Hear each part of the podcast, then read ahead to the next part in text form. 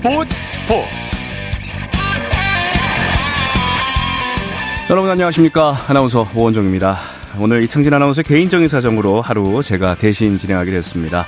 서울시가 오늘부터 2주 동안 밤 9시 이후 각종 시설의 운영을 중단하는 이른바 서울 멈춤에 들어갑니다.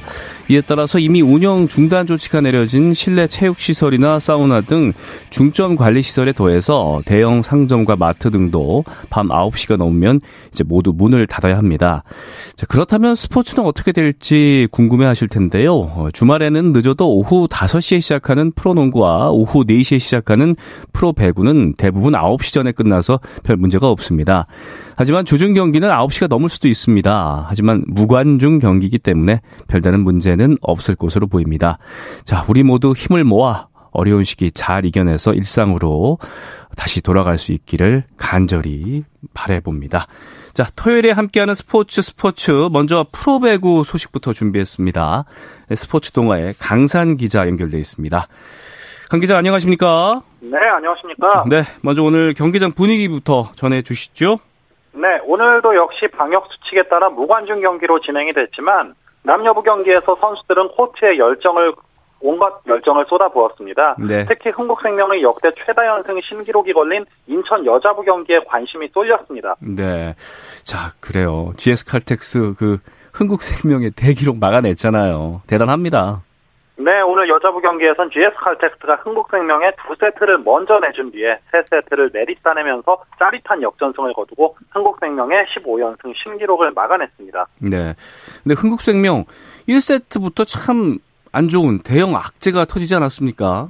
네, 사실 루시아 선수가 경기 거의 시작하자마자 어깨 통증으로 김미연 선수와 교체가 됐는데요. 예. 이로 인해서 흥국생명은 공격 옵션 하나를 잃고 말았죠. 뭐 경기에 시작하자마자 어깨를 부여잡고 통증을 호소하면서 교체가 된 것이 오늘 경기 내내 큰 변수로 작용했습니다. 그래서인가요? GS 칼텍스가 두 세트를 내주고도 결국은 이게 극적인 역전승을 거두게 된 계기가 되지 않았겠습니까? 그렇습니다. 특히 4세트 21대 23으로 끌려가던 상황에서 교체 투입된 유서연의 강력한 서브로 승부를 원점으로 돌렸고요. 24대 23에서 치열한 랠리 끝에 김연경의 공격을 블로킹하면서 승부를 5세트로 끌고 갔습니다. 네. 사실 김연경과 이재영, 루시아 프레스코까지 3명을 분산 활용할 수 있는 세터 이다영의 토스워크를 고려하면 김연경에게 집중됐던 토스가 굉장히 아쉬울 따름이었고요. 예. 5세트에서도 9대8 접전에서 러츠의 오픈과 상대 공격 범실로 앞서 나간 뒤에 네. 강소휘가 연이은 공격 득점과 블로킹으로 3점을 더하면서 승부를 갈랐습니다. 네. 역시 오늘의 수훈 선수 단연 러츠 선수 꼽을 수 있겠죠? 네, 오늘 메레타 러츠가 블로킹 하나 포함 31득점, 공격 성공률 41.7%로 자기 몫을 다 했고요. 음. 삼각 편대를 이루는 강소휘와 이소영도 나란히 14점씩을 보탰습니다. 음. 무엇보다 오늘 이를 3명의 삼각 편대가 완벽하게 돌아갔다는 점에서 앞으로의 기대도 음. 더욱 키웠습니다. 뭐 흥국생명이 지기는 했지만 김연경 선수 역시 명불 허전답게 맹활약을 하지 않았습니까? 네, 맞습니다. 말씀하신 대로 명불허전이었는데요. 김연경 선수 오늘 블로킹 3개 포함 양팀 최다 36점, 공격 성공률 47%로 자기 몫을 다 했고요. 이재영도 24점을 보탰지만 루시아의 공백이 더더욱 뼈아팠습니다. 네. 아, 15승 도전에 실패한 흥국생명의 박미 감독. 참 그 루시아의 공백이 많이 아쉬웠을 것 같아요. 그렇습니다. 하지만 박민희 감독은 늘 연승 기록보다는 완성된 팀에 초점을 맞춰온 만큼 당장의 연승이 좌절된 것은 개의치 않겠다는 입장인데요. 예. 오늘 경기 후에도 괜찮다. 언젠가 패배는 있었을 것이다라면서 루시아의 부상이 더 크게 다가오는 만큼 다시 열심히 준비하겠다는 소감을 밝혔습니다. 네. 자, 남자부 경기도 살펴보겠습니다. 라운드 첫 경기 열렸는데 KB 손해보험이 현대캐피탈을 꺾고 첫 승을 거뒀네요.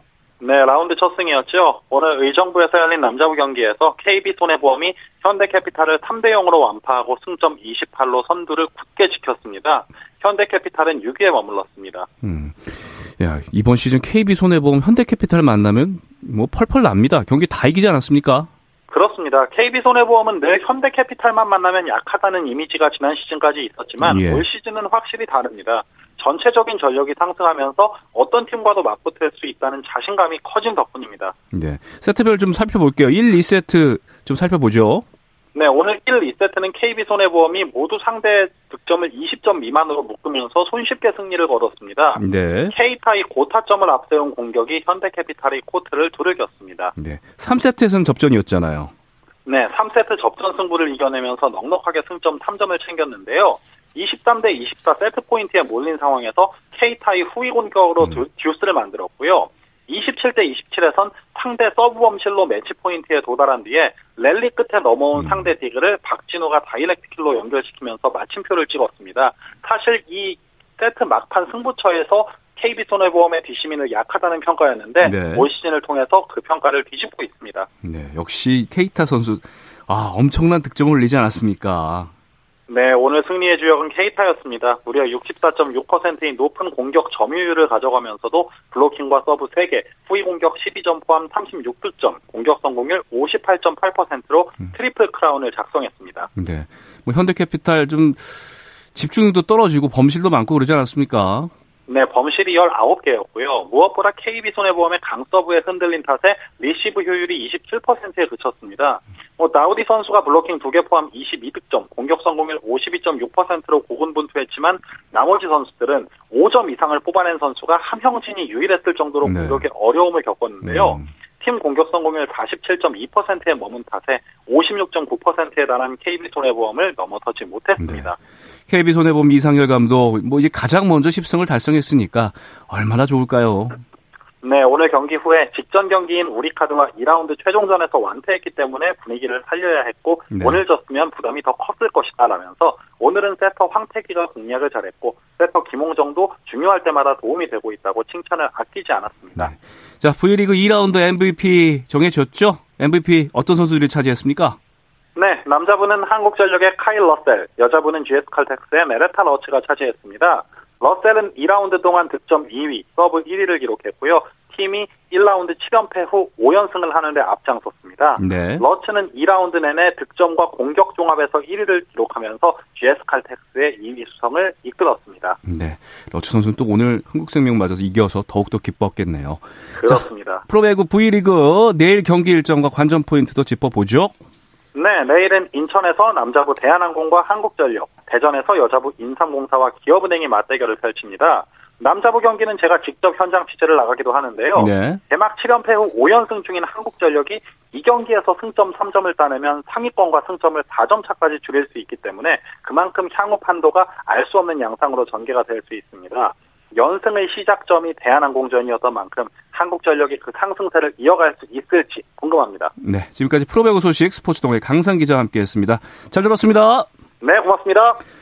자, 그럼 이어서 프로농구 소식 살펴보겠습니다. 조현일 농구 해설위원과 함께합니다. 조현님, 안녕하십니까? 네, 안녕하십니까? 자, A매치 휴식기 마치고 후반 레이스를 시작한 첫 주말입니다. 남자 프로농구 분위기부터 전해주시죠. 네, 오늘은 총 3경기가 어, 펼쳐졌습니다. 이 3경기 모두 다 어, 치열한 또 접전이 펼쳐지면서 어, 오랜만에 주말에 또 이 많은 농구 팬들이 또 기쁜 마음으로 경기를 지켜봤습니다. 네, 코로나19 다시 재유행하면서 프로농구도 무관중으로 전환을 했죠? 맞습니다. 여자 프로농구는 이미 2일부터 이제 무관중으로 진행이 됐고요. 또 남자 프로농구는 내일부터 이제 무관중인데 음. 사실 이 팬들 앞에서 또 뛰어야 아, 힘이 나는 이 선수들 입장에서는 상당히 또 아쉽겠지만 그렇죠. 농구 빨리 더 그런데 예. 그렇죠. 네, 또 실내 스포츠이기 때문에 또 팬들의 함성이 더 크게 또 들리는데 네. 선수들 입장에서는 상당히 좀 많이 힘이 빠질 것 같습니다. 네. 자, 휴식기 이후에 첫 경기에서 삼성이 이제 KCC 누르고 기분 좋게 승리를 거뒀네요. 네, 삼성이 KCC를 홈에서 83대 79로 꺾었습니다. 네. 아, 서울 삼성은 오늘 이 홈에서 열린 KCC와의 맞대결에서 아, 사쿼터의 승부를 뒤집으면서 짜릿한 승리를 따냈습니다. 아, 오늘 승리로 삼성은 KT와 공동 7위가 됐고요. 예. KCC는 10승 고지에 아, 가장 먼저 올랐지만 아, 음. 최근 2연패로 상승세가 꺾였습니다. 네, 바쁜 KCC를 삼성이 눌렀습니다. 삼성이 근데 이번 시즌 특히 또 KCC 강하지 않습니까? 네, 맞습니다. 이 1라운드 맞대결에서도 삼성이 KCC를 상대로 4점 차로 승리를 따냈고 네. 오늘도 마찬가지였는데요. 특히 이 서울 삼성이 올 시즌 들어서 가장 좋아진 부분이 지역 방어의 완성도와 음. 또 전체적인 수비력입니다. 아, 특히 그 중심에 뭐 아이자 힉스나 또 이동혁 같은 선수들이 있는데 네. 아, KCC의 장점인 이 내외각 균형을 잘 봉쇄하면서 오늘도 아주 기분 좋은 역전승을 음. 따냈습니다. 그러니까요. 뭐 역전에 제 역전을 거듭할 정도로 좀 박빙 승부였는데 삼성이 마지막까지 집중력이 참 돋보였습니다. 네, 그렇습니다. 3쿼터까지는 KCC가 줄곧 앞서갔었죠. 예. 자, 하지만 이 4쿼터 들어서 삼성의 추격이 시작됐습니다. 음. 4쿼터 아, 점수만 놓고 봤을 때 23대 13, 10점 차로 KCC를 압도했었는데요.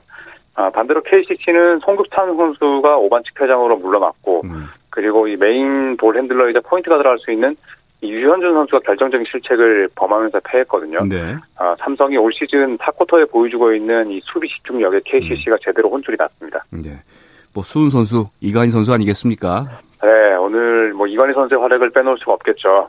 어, 오늘 이 4쿼터에만 3점슛 2개 포함해서 21득점, 리바운드 6개로 아. 맹활약을 했는데 네, 특히 클러치 상황에서 펄펄 날았습니다. 네. 네, 팀이 74대 77로 뒤진 경기 종료 2분 30초 전에 네, 자유투 2개로 1점 차를 만들었고요. 예. 또 이어진 수비에서는 바로 스틸에 성공을 했고 음. 또 여기서 3점포까지 꽂으면서 아, 승부를 뒤집었습니다. 음, 네. 오늘 이관희 선수의 활약상은 뭐 삼성 팬들 입장에서 는 음. 상당히 즐거웠을 것 같습니다. 또 눈에 띄는 장면이 이제 라이벌인 이관희와 이정현 선수가 충돌을 한 장면이 있었는데 이게 어떻게 된 겁니까? 네, 3쿼터 도중에 매치업을 두 선수가 이뤘는데 이 팔이 일단 엉켰고요. 예. 그리고 또 팔을 푸는 과정에서 두 선수가 나란히 감정이 서로 폭발했습니다. 예. 아, 두 선수 모두 뭐 일촉즉발의 장면을 연출하자마자 양팀 동료들이나 심판들이 또 충돌을 이 막았었지만 뭐 험악한 분위기는 이어졌었고요. 음. 아, 결국 심판들은 비디오 판독 끝에 아, 이관희 선수가 수비 과정에서 먼저 반칙을 했고 또 이후 이정현 선수에게는 어, 향후 행동에 대해서 테크니컬 반칙을 부과했습니다. 네. 네, 그러면서 이관희 선수가 이제 자유투 한 개를 던졌는데 음. 어, 이관희와 이정현 이 두 선수는 네, 만날 때마다 으르렁댔고 음. 또 오늘 한번 이 장면을 통해서 다시 한번 앙숙임을 드러냈습니다. 음. 네. 자 이번에는 이제 KT와 현대모비스 경기 좀 살펴볼 텐데 아우 KT 뭐 상승세가 무섭네요. 네, KT가 오늘 경기마저 잡아냈습니다. 네. 아, 현대모비스를 상대로 홈에서 86대 77로 승리를 따냈는데요. 아, 오늘 승리로 이 5연승을 내달리면서 자신들이 꺾었던 이 현대모비스와의 승차를 반경기로 줄였습니다. 네, 오늘 승리 1등 공신 단연 허훈 선수라고 할 수 있겠죠? 네, 허훈 선수 오늘도 펄펄 날았습니다. 3점슛 3개 포함해서 22득점, 또 어시스트 7개, 스틸 2개로 또 팀 내 최다 득점을 올렸습니다. 네. 그리고 오늘 경기에서는 이 연세대학교 3년 후배인 또 음. 박지원 선수와 음. 오랜만에 호흡을 맞췄는데 팀이 이제 과거에 이제 변준형 선수를 지명하지 않으면서 좀 혼자 짊어져야 했던 부담이 이제 허훈 선수가 컸잖아요. 예, 그렇죠. 하지만 네, 박지원 선수와 호흡을 맞추면서 음. 향후 어, 득점형 가드로서 허훈 음. 선수의 득점력이 조금 더 발휘되지 않을까 싶습니다. 음, 그러니까요. 오늘 또 다양한 선수들이 또 팀 승리에 기여하지 않았습니까? 네, 오늘 브랜든 브라운이 3점슛 1개 포함해서 17득점, 리바운드 6개로 예. 활약을 했고요. 또 예. 백전 노장인 김영환 선수가 3점 2개를 넣으면서 14득점, 또 스틸도 3개나 기록을 했습니다. 네. 아, 그리고 박준영 선수 역시 3점 슛 하나를 네. 포함해서 11점을 올렸습니다. 네. 뭐 방금 이제 박지원 선수 말씀하셨는데 이 박지원 선수가 신인 드래프트 전체 2위였고 또 이제 외국인 선수 알렉산더도 데뷔전을 치르지 않았습니까? 네, 두 선수 모두 다 각각 KT 데뷔전을 치렀죠. 네. 아, 박지원 선수는 올해 데뷔한 루키인데 바로 실전 투입이 됐습니다. 예. 아, 오늘 8득점, 리바운드 6개, 어시스트 3개. 음. 네, 정말 뭐 기대 이상의 활약을 펼쳤는데요. 예. 아, 이 쿼터 중반에 KBL 진출 이후 첫 득점을 올렸고, 음. 어, 그리고 또 속공 전개를 통해서 박진현 선수의 득점도 도왔습니다. 네. 아, 반대로 알렉산더는 좀 적응이 필요해 보였는데, 음. 네, 오늘 여러 차례 좀 쉬운 기회를 놓치면서 4득점, 리바운드 8개 그쳤습니다. 음, 그래도 서동철 감독 입장에서는 허훈 선수 백업을 또 이제 박지원 선수가 잘해줄 수 있다는 가능성을 봤으니까 네. 흐뭇했겠습니다. 그렇습니다. 예. 네. 자, 근데 현대모비스 전반에는 내내 좋은 경기를 펼쳤는데 좀 후반에는 좀 약간 기세가 좀 죽는 것 같아요. 네, 오히려 전반까지는 현대모비스가 앞섰습니다. 39대 아, 37로 리드를 잡았었는데요. 예. 자, 하지만 후반 들어서 38대 49로 밀리면서 결국 음. 9점 차 역전패를 떠안았습니다. 네. 아, 전체적으로 놓고 봤을 때 현대모비스의 팀 3점 성공 개수가 5개에 불과했고요. 네. 또 2점 야투, 3점 야투, 아, 페인트전 득점 모두 음. 밀리면서 패했습니다. 음. 아, 결국 이 오리온과의 빅딜을 단행한 이후에 이 음. 모비스가 상승세를 이어가지 못하면서 음. KT의 거센 추격을 받게 됐습니다. 네. 자, LG와 DB 2라운드 첫 맞대결은 참 접전이었습니다. 네, 엄청난 혈전이 펼쳐졌죠. 어, 승자는 홈팀 LG였는데요. 예. 어, DB를 상대하러 한 홈 경기에서 1점차 승리를 따냈습니다. 예. 아, 오늘 승리로 LG는 7승 9패가 되면서 연패 위기에서 벗어났고요. 음. 아, 반면 DB는 최근 2연패 늪에 빠지면서 아, 4승 13패로 여전히 최하위에 머물러 음. 있습니다. LG는 오늘은 참 모든 선수들이 고르게 활약을 보여주지 않았습니까? 네, 오늘은 한 선수에게 의존하지 않고 여러 명의 선수들이 고루 활약을 했습니다. 예. 네, 캐디 라렌이 17득점, 리바운드 12개로 더블 더블을 달성했고요. 또 음. 서민수 선수 13득점으로 또 친정을 올렸습니다. 네. 네, 그 외에 또 롤플레이어들의 활약이 훌륭했는데 음. 네, 박병우, 또 정성우, 정희재 음. 선수까지 10득점 이상을 올리면서 아, 오늘 LG에서는 두 자리 음. 득점을 올린 선수만 6명에 달했습니다. 특히 김시래 선수 미들슛 아, 정말 멋졌어요. 아, 맞습니다. 종료 24초 전에 이 뱅크샷으로 동점을 만들었고 또 자유투를 얻어내면서 아, 팀의 승리를 이끌었는데 음. 특히 방금 말씀하신 그 미드레인지 점프슛은 또 미스매치 과정에서 네. 상당히 에, 멋진 개인기 이후에 이 45도 뱅크샷이었거든요. 예, 예. 네, 그 득점이 아니었더라면 오늘 승자는 이 LG가 아니라 뭐 DB가 그러니까요. 됐을 가능성이 높았을 만큼 예. 맞습니다. 예. 이 선수, 이 김시래 선수의 슈팅이 상당히 멋있었습니다. 네, DB는 좀 아쉽긴 했는데 지긴 했지만 뭐 허웅과 두경민 선수 활약은 참 괜찮았어요.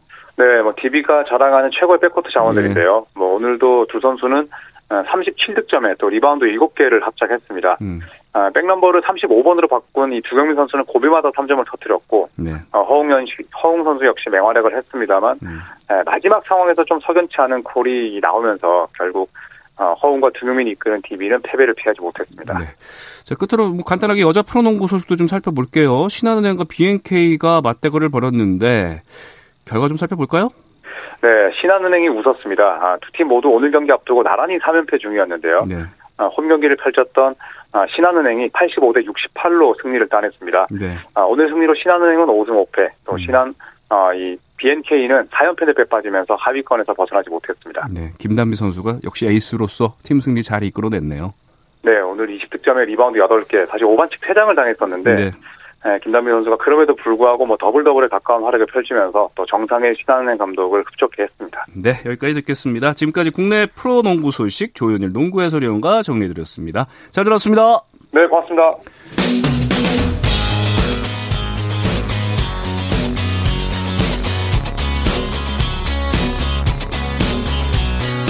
따뜻한 비판이 있습니다. 냉철한 분석이 있습니다. 스포츠 스포츠 자, 스포츠 스포츠 생방송으로 전해드리고 있습니다. 지금 시각 9시 37분 향해 가고 있습니다. 이어서 국내 축구 소식도 좀 살펴보겠습니다. 중앙일보의 박린 기자 연결돼 있습니다. 박 기자 안녕하십니까? 네, 안녕하세요. 네, 뭐 손흥민 선수 얘기부터 시작을 해봐야죠. 우리 토트넘의 손흥민 선수. 자, 이번 주말 아스널과의 경기 앞두고 있지 않습니까? 네, 그 한국 시간으로 일요일에서 월요일로 넘어가는 7일 새벽 1시 반입니다. 네. 어, 홈에서 아스널과 프리미어리그 11라운드를 치르는데요. 어, 프리미어리그가 그 코로나19 여파로 3월 가 어, 최근에 영국 정부가 그 제한적으로 관중 입장을 허용하면서 네. 어, 토트넘이 2천 명의 홈팬들을 받게 됐거든요. 아, 어, 손흥민 예. 선수가 오랜만에 홈팬들이 보는 앞에서 네. 골 사냥에 나섭니다. 네, 이번에 골 또 넣으면은 어. 볼 1위로 올라갈 수 있을 텐데 좀 기대가 되고 있고요. 안 그래도 주중에 유로파 리그에서 또 우리 팬들에게 골 맛을 보여주지 않았습니까? 네, 뭐 정확히 알고 계신데요. 우선 네. 리그에서 9골로 그 득점 2위니까요. 예. 한골 더 넣으면 그 공동 선두로 올라설 수 있고요. 예. 어, 말씀하신 대로 뭐그 유로파 리그 오스트리아 린초의 경기에서 골맛을 봤습니다. 네. 어, 1대1로 맞선 후반 11분에 어, 뒷공간을 파고들면서 골망을 흔들었는데 네. 어, 3경기만에 터진 시즌 12호 골이었습니다. 네. 박린 기자 지금 약간 감이 좀 뭔데 지금 이동 중이세요? 어, 아닙니다. 저 오늘은 아, 여보세요? 박린 기자? 지금 아, 자, 지금 감이 뭔데? 전화 다시 한번 좀 연결해 보도록 하겠습니다. 네. 네, 박린 기자 전화 연결 다시 한번 해볼게요. 지금 중앙일보의 박린 기자와 함께 어, 해외 축구 소식, 국내 축구 소식 살펴보고 있는데요. 지금 어, 토트넘의 손흥민 선수 이번 주말 아스날 경기를 앞두고 관련 소식도 좀 살펴보고 있습니다. 어, 다시 연결됐나요? 네, 박린 기자 연결됐습니까? 아, 네. 어, 네네. 자, 저희가 이제 손흥민 선수 유로파 리그에서 시즌 12호 골 어, 넣었다는 소식까지 좀 살펴보고 있고요. 그래서 뭐 기분 좋게 골맛을 봤으니까 이번 이제 어, 주말에 아스널과의 경기에서 또 골맛을 보여줄 수 있을지 좀 기대가 되고 있는데, 자, 토트넘은 지금 프리미어리그 1위를 달리고 있기 때문에 좀 분위기가 좋은데, 아스널은 좀 안 좋지 않습니까? 네, 맞습니다. 토트넘이 최근에 9경기 연속 무패거든요. 예. 어, 6승 3무 1패로 어, 단독 선두를 어, 기록 중이고요. 네. 어, 말씀하신 대로 아스널은 그 최근에 그 성적이 좋지 못하면서 14위에 어, 그치고 있습니다. 네. 어, 아스날 팀 득점이 10경기에서 10골에 그치고 있거든요. 예. 손흥민 선수가 혼자 9골을 기록할 만큼 득점력이 좋지 못한 상황인데 뭐 예. 기세는 예. 토트넘이 앞서 있는 상황입니다. 네. 그렇기 때문에 또 손흥민 선수의 골이도 또 기대가 되고 있는데요. 사실 토 토트넘과 아스널은 이제 북런던 더비라고 할 만큼 라이벌로 유명하잖아요. 네, 맞습니다. 뭐 연고를 그 북런던으로 두고 있고요. 네. 만날 때마다 정말 그 으르렁대면서 치열한 어, 경기를 펼쳤습니다. 네. 어, 오죽했으면 토트넘은 아스널의 상징색인 빨간색마저 싫어하거든요. 예. 어, 그 크리스마스 파티 때는 그 토트넘 어, 그 구단 자체적으로 파티가 있을 때는 어, 산타클로스도 파란색 모자를 쓸 정도입니다. 아, 그래서 거지 손흥민 선수 차가 원래 이게 빨간 차로 유명한 차인데 빨간 차를 안 뽑았다면서요. 네, 맞습니다. 그 손흥민 선수가 그 차량을 다섯 대 이상 보유하고 예. 있는데요. 특히 그 17억 원짜리 슈퍼카를 갖고 있거든요. 예. 이, 이 차가 원래 어, 특유의 그 빨간색으로 유명한데 손흥민 예. 선수 차는 검정색입니다. 네. 뭐 앞서 어, 언급 어, 드린 대로 그 라이벌 팀 그 아스널의 상징색인 빨간색을 음. 피한 거고요. 2015년에 어, 그 토트넘에 입단할 당시에도 구단 관계자가 어, 빨간색 차는 절대 안 된다고 신신 당부했다고 합니다. 네. 아 그래서 검정색 뭐 검정색도 멋있죠. 네. 자 이제 손흥민 선수 제가 앞서 말씀드린 대로 리그 지금 9골을 기록한다고 하고 있단 말이에요. 지금 이제 2위인데 리그 한 골 더 넣으면 리그 득점 선두 1위로 올라가고 그리고 리그 두 자릿수 다섯 시즌 연속에 도전하게 되는 거 아니겠습니까? 네, 맞습니다. 지금 리그에서 9골을 기록 중이고요. 한 골만 더 보태면 2016, 17 시즌부터 5시즌 어, 연속 프리미어리그 어, 두 자릿수 득점을 달성하게 되고요. 어, 지금 9골로 리그 득점 2위인데요. 네. 그 득점 선두가 에버튼의 칼버트 루인으로 10골을 기록 중이고요. 아, 그 선수 골만... 올 시즌에 펄펄 날고 있어요. 지난번에 두 골 연속 넣어버리고 네, 맞습니다. 그래서 어, 손흥민 선수가 이번 경기에서 한 골만 더 보태면 일단 득점 공동 선두로 또 도약을 하고 네. 두 골을 넣을 경우에는 또 단독 선두로 올라설 수도 있습니다. 네. 안 그래도 저 손흥민 선수가 아스널 상대로 또 좀 좋은 기억 갖고 있지 않습니까? 네, 그 7월이었죠. 지난 네. 시즌 리그 35라운드에서 또 아스널을 상대로 1골 1도움을 올리면서 또 2대 역전승을 이끈 적이 있고요. 네. 어, 지난 시즌에도 아스널전에서 리그 10호 골을 기록을 했거든요. 네네. 올 시즌 10호 골도 어, 또한 번 아스널을 상대로 터뜨릴지 또 기대가 됩니다. 네. 자, 이번에는 독일에서 뛰고 있는 이재성 선수 좀 소식도 좀 살펴볼 텐데요. 어, 골 소식 전해왔네요. 네, 분데스리가 2부 홀슈 소속인데요. 그 네. 그 보훔전에서 후반 20분에 쐐기골을 터뜨렸습니다. 어, 리그 첫 골이자 시즌 3호 골이고요. 네. 어, 팀도 이번에 승리를 3대 1로 거두면서 또 리그 선두로 올라섰습니다. 네. 자, 이제 아시아 챔피언스 리그가 카타르에서 열리고 있는데 아, 수원 극적으로 16강에 진출했군요.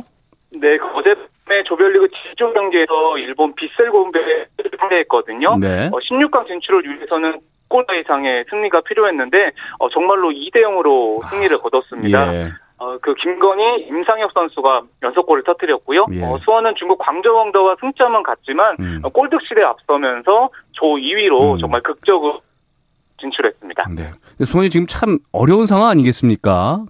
네, 뭐 외국인 공격수 타가트와 수비수 헨리가 뭐 대회에 어, 부상으로 참여하지 못했고요. 어, 주장 염기훈 선수도 지도자 교육으로 이번에 빠졌는데 네. 어, 수원의 박건하 감독이 정말 고비 때마다 어, 음. 탁월한 용병술을 발휘하면서 음. 또 이런 극적인 또 16강 진출을 이뤄냈습니다. 자, 이로써 이제 아시아 챔피언스 리그에 저희 우리 K리그가 네 팀이 출전을 했었는데 이제 두 팀이 16강에 오르게 된 거네요. 네, 맞습니다. 수원과 울산인데요. 어, 수원은 G조 2위로 16강에 올라서 어, 일본 요코하마와 7일에 8강행을 다툽니다. 어, 그리고 울산은 그 5승 1무로 F조 1위로 16강에 올랐거든요. 네. 어, 내일 밤 11시에 호주 멜버른과 격돌하고 아쉽게 서울과 전북은 16강에 오르지 못했습니다. 네. 자, 그리고 베트남 축구대표팀이 이끌고 있는 박항소 감독이 사회공헌 활동을 펼친다고요? 네, 이른바 파파 박 세이브 칠드런인데요. 예. 어, 우리나라의 품질 좋은 중소기업 제품을 베트남에 팔고요. 음. 어, 판매가 5%를 또 아동들을 위한 또 기금으로 기부하는 어, 프로젝트고 네. 어, 첫 번째 행사는 13일에 베트남 음. 하노이에서 열립니다. 아, 안 그래도 뭐 꾸준하게 기부 활동 해오셨는데 계속해서 좋은 활동 해오고 계시네요. 자, 오늘 소식 여기까지 듣겠습니다. 지금까지 국내 축구 소식 중앙일보의 박린 기자와 함께 정리해 봤습니다. 박 기자 고맙습니다. 네, 감사합니다. 쳤다 하면 홈런이고 슛 골이고 각본 없는 한편의 드라마. 그것이 바로 그것이 바로 손에 잡힌 우승 트로피. 목에 걸린 그 배달 너와 내가 하나 되는. 그것이 바로 그것이 바로 그것이 바로 꿈꾸던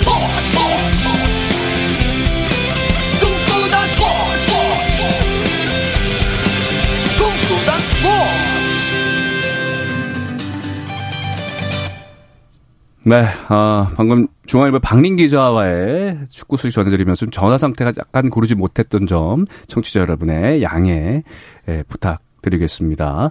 자, 스포츠 스포츠 지금 시각 9시 45분 지나고 있습니다. 자, 이어서 스포츠 역사를 새롭게 써내려가면서 우리에게 환희와 감동을 안겨준 스포츠 스타들의 활약상을 살펴보는 스포츠를 빛낸 영웅들 정수진 리포터와 함께 하겠습니다. 정수진 리포터 어서 네, 오십시오. 안녕하세요. 네. 네. 오늘은 어떤 스포츠 영웅 소개를 네. 해 주실 건가요? 지난달 27일에 핸드볼 코리아 리그가 개막을 하고 네. 3개월간의 열전에 돌입을 했는데요. 사실 많은 분들이 핸드볼을 잘 모르긴 하지만 음. 핸드볼 하면 떠오르는 선수들이 있습니다. 네. 그중에 윤경신 선수를 빼놓을 수 없을 텐데요. 아유. 예. 지금은 핸드볼 아실 거예요. 네. 예, 예, 예. 지금 두산을 이끌고 있는 감독인데 오늘은 윤경신 감독의 선수 시절 을 음. 함께 해 보려고 합니다. 자, 윤 감독 하면 뭐 이분이 고등학교 시절부터 네. 그 실력에 대해서는 자타공인 다 알고 계실 거예요. 그러니까요. 예. 92년 어, 경희대학교 일단 그 1학년 때는 바르셀로나 올림픽에 처음으로 출전을 하게 되고요. 95년 대학교 4학년 때는 세계 선수권 대회에서 득점왕을 차지했는데 그만큼 대학 시절부터 이미 세계적인 공격수로 명, 명성을 떨친 겁니다. 네. 아, 그러면 95년 2월 3일 KBS 9시 뉴스에 나왔던 내용 들어보시죠. 핸드볼 큰잔치 3차 대회 남자부 경기에서 경기대학은 월드스타 윤경신 선수가 15골을 뽑아내는 수훈으로 한국체대를 물리치고 우승을 향한 힘찬 출발을 보였습니다. 오늘 경희대학과 한국체대의 경기 하이라이트를 보시겠습니다. 23대 18. 자, 이번에는 경희대학교 정면 왼손 슛 윤경신 대표 선수죠. 거포 점프슛 아주 위력적인 슛. 골 24대 18. 한체대 공격입니다. 우측 사이드 바운드슛 아주 얇게 골 조한준 24대 19가 되었습니다. 오늘 동료 학생들이 많이 나왔습니다. 정면 점프 막아냅니다. 슛 골이 24대 20 김영식 마무리골 경희대학교 자 한복판 슛 막아냈습니다. 다시 잡아서 밀어넣기 성공 잔준성 25대 20 네. 참 기량이 뛰어난 선수였는데요. 어떤 분들은 윤경신 선수가 야구나 배구, 농구를 했어도 대성했을 거라고 평가하기도 했습니다. 네. 한 일화로 대학에서 농구 동아리 소속으로 경희대학교 농구부와 시합을 한 적이 있는데 음. 이때 뛰어난 기량을 선보였다고 해요. 그러자 당시 경희대학교 농구부의 최부영 감독이 네. 저 친구가 왜 핸드볼을 하고 있냐면서 오. 땅을 치며 아쉬워했다는 그런 이야기도 있습니다. 아, 네. 워낙 뭐 체격 조건부터 해서 모든 그러니까요. 게 좋았군요. 네네네. 사실 뭐 윤경신 선수 하면 국내에서 활동도 물론 훌륭했지만 네. 해외 무대에서 더 유명하지 않았습니까? 맞아요. 윤경신 선수가 고1 때 국가대표 상비군으로 발탁이 되면서 독일로 전지 훈련을 가게 되는데요. 그런데 큰 대회가 아니었음에도 불구하고 6천여 명의 관중들이 환호하는 걸 보고 아 독일은 핸드볼이 엄청난 인기구나라는 거를 알게 되면서 음. 반드시 독일에서 뛰겠다라는 결심 결심을 했습니다. 이후에 멋진 활약을 펼친 결과 헝가리, 프랑스 등 유럽 리그에서 러브콜이 있었고요. 드디어 꿈의 무대였던 독일에서 뛰게 됩니다. 데뷔 첫 해에 연봉만 1억 원이 넘는 초특급 대우였고요. 네. 굼머스바흐 유니폼을 입고 독일 데뷔전을 치르게 되는데 후반전에 출전해서 6골을 넣는 큰 활약을 했기 때문에요. 음. 당시 지역 신문에서는 윤경신 선수를 한국에서 온 크리스마스 선물이라고 아. 대서특별하게 됐습니다. 네. 뭐 데뷔 전부터 대단 대단했지만 네. 그 이후에 기록들을 계속 큰 기록들을 만들어 가지 않았습니까? 맞아요. 곰머스바흐에 진출해서 2006년에 함부르크로 이적할 때까지 무려 6번 그리고 함부르크에서는 2007년에 한 번 이렇게 총 7번의 득점왕을 차지했습니다. 어, 특히 분데스리가 통산 득점은 2,908골로 독일 핸드볼 분데스리가 최다 득점왕, 통산 최다 득점 기록 보유자인데요. 통산 득점 2위 선수 기록이 2,460골이니까 거의 500골 가까이 차이가 난다고 볼 수 있거든요. 네. 그러니까 윤경신 선수의 기록이 얼마나 대단한지를 알 수가 있을 겁니다. 이번에는 2002년도에 세계 최우수 핸드볼 선수로 선정된 뉴스를 2002년 8월 12일 KBS 9시 뉴스에서 들어보시죠. 독일에서 활동하고 있는 윤경신 선수가 강재원 선수에 이어 우리나라 선수로는 두 번째로 세계 최우수 핸드볼 선수로 선정됐습니다.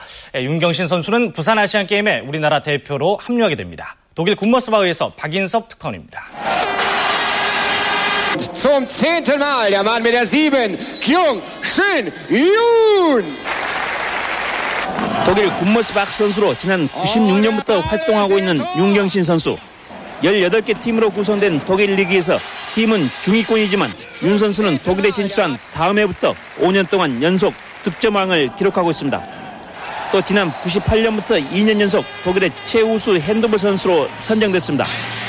특히 올해는 독일 핸드볼 리그 사상 최다골인 328골을 기록했습니다. 이 같은 활약으로 윤경신 선수는 올해 세계 네, 사실 윤경신 선수의 키가 2m가 넘기 때문에 한국에서는 무척 큰 편이었지만 네. 분데스리가에는 그런 선수들이 많이 있었잖아요. 그렇죠. 그래서 체격이 큰 선수들이 수비할 때는 많이 밀리곤 했습니다. 음. 그래서 사비를 들여서 개인 트레이너를 고용했다고 하고요. 네. 웨이트 트레이닝을 통해서 체격이 좋아지자 음. 자신감이 생겼다고 합니다. 네. 그리고 뭐 이제 타국에서는 언어 문제도 그렇고 성생활하는 네. 게좀 쉽지는 않았을 거예요. 그렇 죠. 그래서 언어를 잘하기 위해서 정말 네. 열심히 노력을 했고요. 특히 99년도에는 독일어로 운전면허 시험까지 합격을 하니까 음. 동료들이 그 끈기를 인정했다고 합니다. 네. 이렇게 해외에서 활약하면서 인정도 받고 또 국가대표로서도 실력을 유감없이 발휘하지 않았습니까? 그렇죠. 92년 바르셀로나, 2000년 시드니, 2004년 아테네, 그리고 2008년 베이징과 2012년 런던 올림픽까지 다섯 번이나 태극 마크를 달았기 때문에 네. 남자 핸드볼의 전설이라고 불리기도 했습니다. 그리고 98년부터 2002년까지 아시안 게임 금메달, 음. 2010 광저우 아시안 게임에서는 이란을 상대로 금메달을 목에 걸게 됩니다. 2010년 11월 27일 KBS 뉴스 광장에 나왔던 뉴스 어, 들어보시죠. 광저우 소식입니다. 우리나라 남자 핸드볼 대표팀이 이란을 꺾고 4년 전 편파 판정으로 억울하게 빼앗겼던 금메달을 되찾았습니다. 김기범 기자입니다. 4년 전 아픔을 되풀이하지 않겠다는 듯 우리 대표팀은 초반부터 이란을 몰아붙였습니다. 대표팀의 간판 공격수 윤경신은 타점 높은 슛으로 이란의 골문을 열었습니다. 후반 들어 이란의 추격에 잠시 고전했지만 대표팀은 한 수 위의 기량으로 이란을 꺾고 금메달을 따냈습니다. 편파 판정으로 얼룩진 4년 전의 패배를 깨끗이 잊을 만큼 완벽한 승리였습니다. 도하 샹게임 때좀 어, 4위를 했었는데 이번에 좀 걱정이 됐었는데 어, 선수들이 너무 잘해줘서 어, 이번에 우승할 수 있었던 것 같습니다. 아, 이때 기억나네요. 네. 국가대표로서 많은 활약을 했기 때문인지 나라가 부르면 가야 한다. 대한민국 핸드볼에 힘이 될 수 있다면 뭐 국제위원 등 행정 분야를 맡겨도 피하지 않겠다라고 했습니다. 어, 실제로 국가대표팀 감독을 맡을 때 대표팀 선수들이 체육관에 도착을 하면 국민 의례부터 음. 하도록 했다고 하네요. 네, 네. 역시 남다른 선수였습니다. 네. 네. 지금까지 스포츠를 빛낸 영웅들 정수진 리포터였습니다. 고맙습니다. 네, 고맙습니다.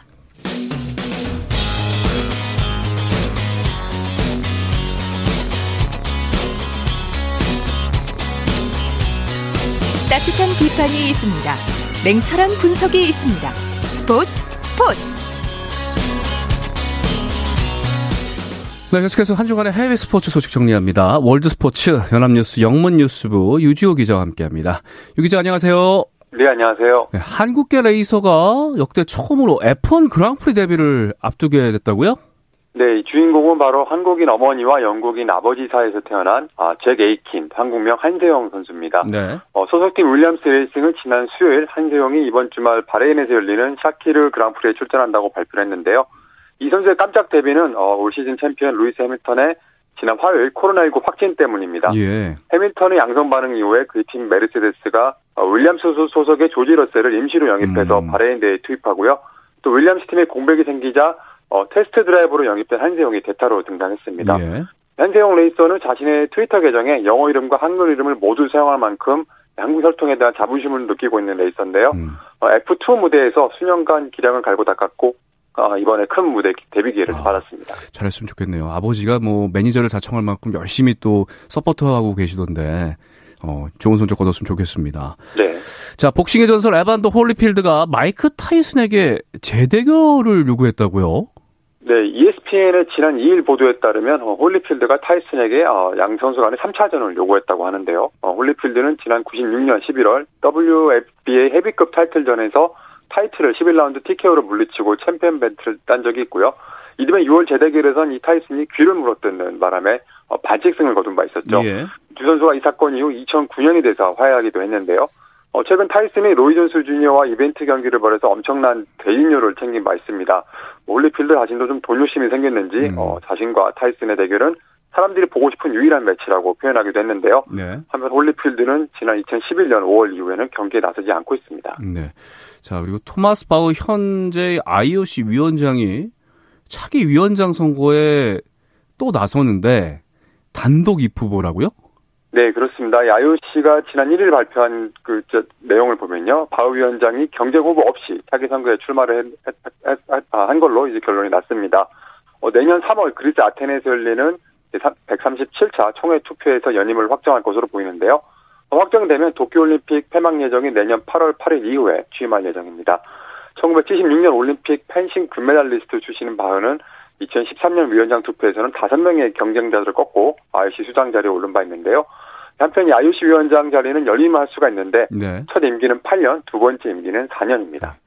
1년 연기된 도쿄올림픽 관람권에 대해서 구매자 등이 약 81만 장을 환불해달라고 신청을 했다고요? 네, 지난 3일 일본 교도통신보도에 따르면 지난달 10일에서 30일 사이 도쿄 조직위가 신청을 받은 결과 환불 요청 건수가 총 81만 건으로 집계가 됐습니다. 어, 판매된 관람권이 약 445만 장인데 이 가운데 약 18%에 대해 환불 요청이 접수된 거고요. 이 반환된 관람권의 재판매를 검토하고 있다고 합니다. 뭐 환불 신청을 하지 않은 이들은 내년 여름에 예정대로 올림픽이 열릴 경우 기존 관람권으로 어, 관람권으로 음. 경기장에 입장할 수 있다고 합니다. 네. 한편 이 도쿄올림픽이 1년 연기되면서 이에 따라 발생하는 추가 비용이 우리 돈으로 2조 원이 넘는 것이다 이런 분석이 나왔네요. 네, 최근 요미우리 신문 보도에 따르면 대회 조직위가 추가 경비를 약 2천억 엔, 우리 돈 어, 2조 2,220억 원으로 추산했는데요. 애초에는 추가 비용이 최대 3천억에게 달할 수 달할 것이라는 전망도 있었는데 IOC와 협의를 통해 조직위가 대회 관자 대책을 마련해 추가 비용을 억제하기로 했습니다. 어, 추가 비용에는 내년 대회 기간 중 경기 사용 예약자들에 대한 보상금을 비롯해서 고용 기간이 연장된 조직위 직원 인건비 또 입장권 환불 시스템 도입비 등이 포함됐는데요. 네. 지난해 12월 조직위가 발표한 전체 대회 예산은 경기장 건설비를 포함해서 총 1조 3,500엔입니다. 어, 애초 스폰서 유치와 입장권 판매 등을 통해 6,300억 엔의 수입을 예상했던 도쿄 측인데 어, 일단 스폰서와 연장 계약이 형성되는 보장도 없고요. 입장가는 관객 수가 줄어들 것으로 예상돼 예상 수입 달성은 좀 어려워 보입니다. 네, 월드 스포츠 지금까지 연합뉴스 영문 뉴스부 유지호 기자였습니다. 소식 잘 들었습니다. 네, 감사합니다. 네, 스포츠 스포츠 오늘 준비한 소식 여기까지입니다. 지금까지 아나운서 오원정이었습니다. 여러분 고맙습니다.